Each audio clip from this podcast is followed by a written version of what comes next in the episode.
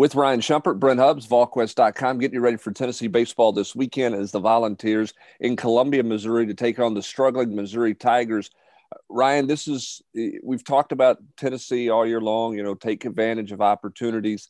It feels like the pressure's on Tennessee this weekend to sweep this series. This is, when you look at what's down the stretch, this is a series Tennessee's got to be, got to, got to take care of business, don't they?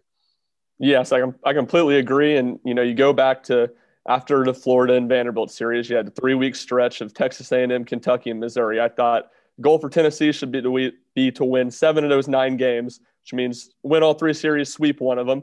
Tennessee's won their first two series, and now they get their best sweep opportunity against the Missouri team that's really struggled this year, just five and 16 in SEC play. And you look at how things went down for them last week against Alabama.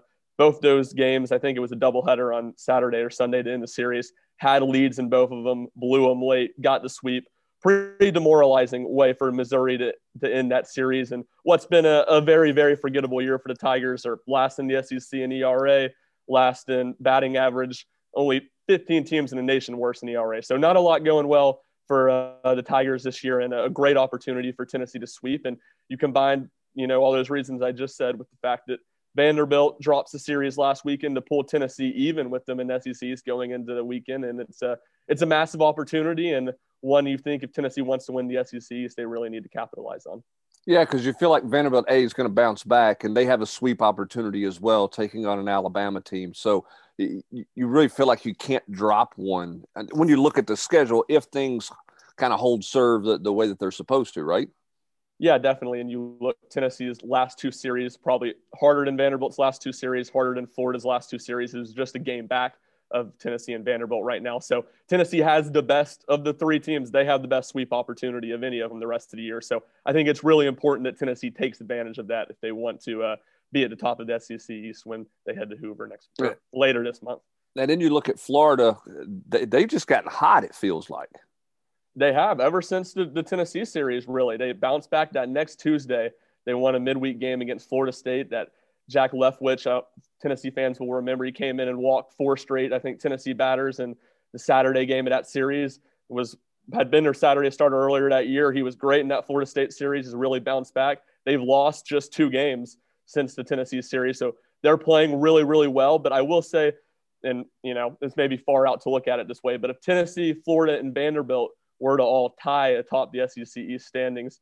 Tennessee won the series against Florida. Florida beat Vanderbilt. Vanderbilt beat Tennessee. Takes takes away those tiebreakers, and then the next tiebreaker is how you did against the next best team in the SEC East, and that one would think would be South Carolina, who Florida was swept by. So I don't know if Florida is as much as a uh, SEC East contender as Vanderbilt or Tennessee, but they're right in the thick of it. And I think if they were able to get in the tiebreaker, I think that bodes well for Tennessee. So let's talk uh, specifically about Tennessee this weekend. Let's start on the health front. What's what's the latest on on on Connor uh, behind the plate?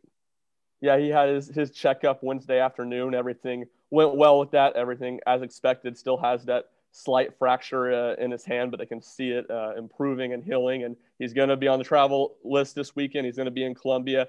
I'm not sure how much you'll see him play. I kind of doubt you'll see him start on Friday night, but that's just because I think Tennessee's going to play it cautious. They I don't know if they, I wouldn't say they rushed it, you know, against with Texas A&M with Pavolony, but they certainly, it was a quick turnaround and he had a little bit of a minor re-injury. So against the team, the Missouri team that's not very good and Jackson Greer should be more than serviceable against, I think it's play it a little bit cautious and make sure you have him ready for the last two uh, series of the regular season. And I guess Tony Vitello has to have some confidence in, in Jackson Greer. I, I know he's not – the defenseman, um, you know, behind the plate in terms of throwing out base runners. We, we saw that when he was thrown into action. Um, but you look at it, um, here's a guy who's who's good at the plate. I mean, there's not a, a significant drop off there. I mean, I'm not saying you ever platoon those guys, but you if you're Tony Vitello, don't you feel comfortable this weekend, particularly against Missouri with Jackson Greer? No doubt. I think he's been more than serviceable and really been a positive. Just how effective he's he's hit the ball. And, you know, he was a really good hitter at ETSU, had been good in the pre conference slate, but he was out for a long time. And there's always the kind of concern is how, how's this guy going to be able to adjust SEC hitting? But he's he's been absolutely fantastic. with the arm strength behind the plate, I think it's definitely a noticeable difference. But I think he's done a good job being in sync with Tennessee's pitchers, despite not having a whole lot of familiarity with them. I don't think you saw a ton of problems with that uh, last weekend against Kentucky. All right, let's just talk about the mentality of this team. Why is this team seemingly not had a just a bad weekend? You know, I mean, they've got the one midweek loss, you know, a week ago that was kind of a head scratcher where they didn't perform well. But you look at the rest of the games. I mean, they've been in those games into the late innings. It feels like for, for the most part. All why has this team had that edge about them throughout the long grind that is the SEC?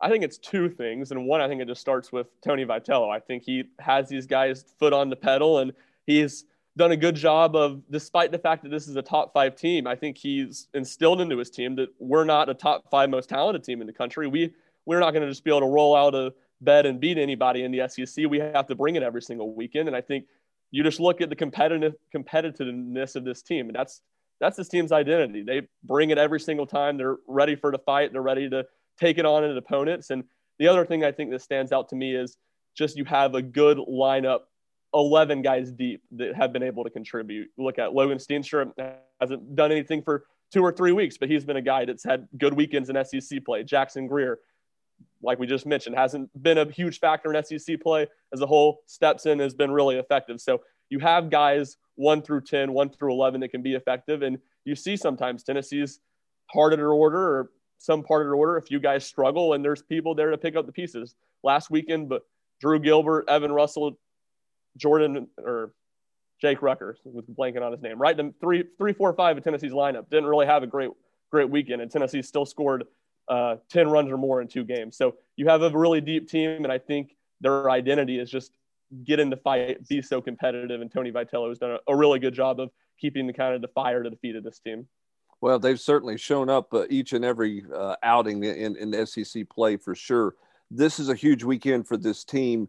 Looking at the weather forecast, Tennessee needs it to get a little bit better uh, than what it is because you don't want rainouts when you have an opportunity to sweep when you're talking about seeding in the SEC tournament and all that.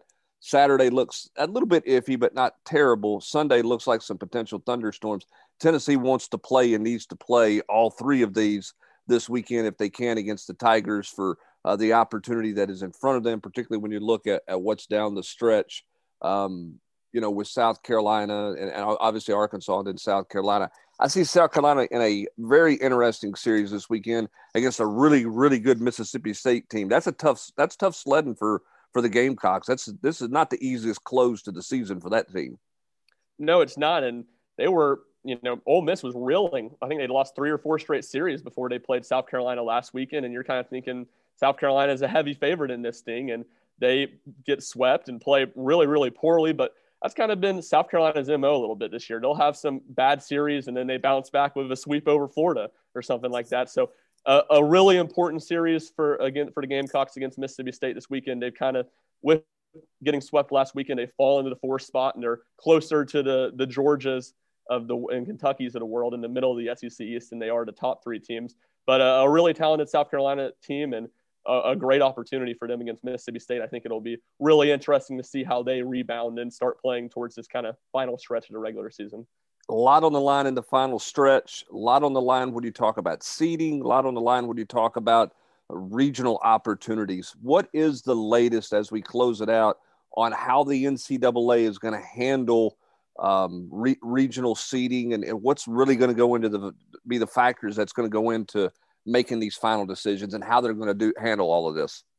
Yeah, so the, the original announcement from the NCAA was that this coming Monday, following the, the Missouri series, they were going to announce their 16 regional hosts. Now, that wouldn't be the 16 one seeds, but it would be the 16 hosts. Now, they've changed that rule that they're going to announce the 20 potential regional hosts, which makes a lot more sense in my opinion.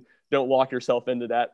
And then on normal selection Monday, Monday following the SEC tournament, they'll have the full bracket, the 16 teams that will actually be the host, and then they'll also then announce the eight super regional hosts. So it will still be a, a little bit premature of them making some decisions with the super regional, but uh, not nearly as bad. Not three weeks before the regular season's over, like it was originally going to be, and still the same type of stuff. You you know you wonder if Lindsey Nelson Stadium's Lindsey Nelson Stadium is any negative for Tennessee in hosting a regional. I think it's maybe a little bit, but Tennessee has the facilities, the locker rooms, the hotel rooms. If Tennessee keeps on taking care of business, I think they're going to be a host. I think it's if they reel and struggle at the end and kind of get down to that more fifth or sixth best team in the SEC, that might it might come into play there. But they keep taking care of business. They're third or fourth in the SEC. I don't think there's any doubt that they're going to be uh, hosting a regional this June. Would capacity or limited capacity factor in in the NCAA's decision on this, particularly when you look at other schools in the Southeast are having full capacity, and we know the strength of the SEC. And, and I mean, in, in terms of teams that are that are bidding for a region or regional, and quite frankly, could certainly justify being a regional host. That's a really interesting question, and that's something you wonder about with the schools out in California and out west is who's going to host regionals because you know not a lot of those schools have opened things up but it, I don't think that's going to be a big effect. I think the NCAA came out and said this past week that they're making a maximum capacity of like 50% for all these NCAA events. So they're not, you know, Ole Miss, Mississippi State, they're not going to be able to pack their ballpark anyway. So I wouldn't think that would be a huge deal, but could be something worth watching. And if it is, especially out west, how how all that will play out. Going to be an interesting few weeks for Tennessee. It starts tomorrow night in Columbia, Missouri, where the Volunteers have a great opportunity can this team take advantage against a struggling Missouri team and get a sweep to keep them in great position to potentially win the SEC East and obviously a high seed in the SEC tournament and region regional play as well? That's going to do it for this pregame look, pre-series look at the Vols and the Tigers. All things baseball with Ryan Schumpert. I'm Brent Hubbs. Have a great weekend, everybody.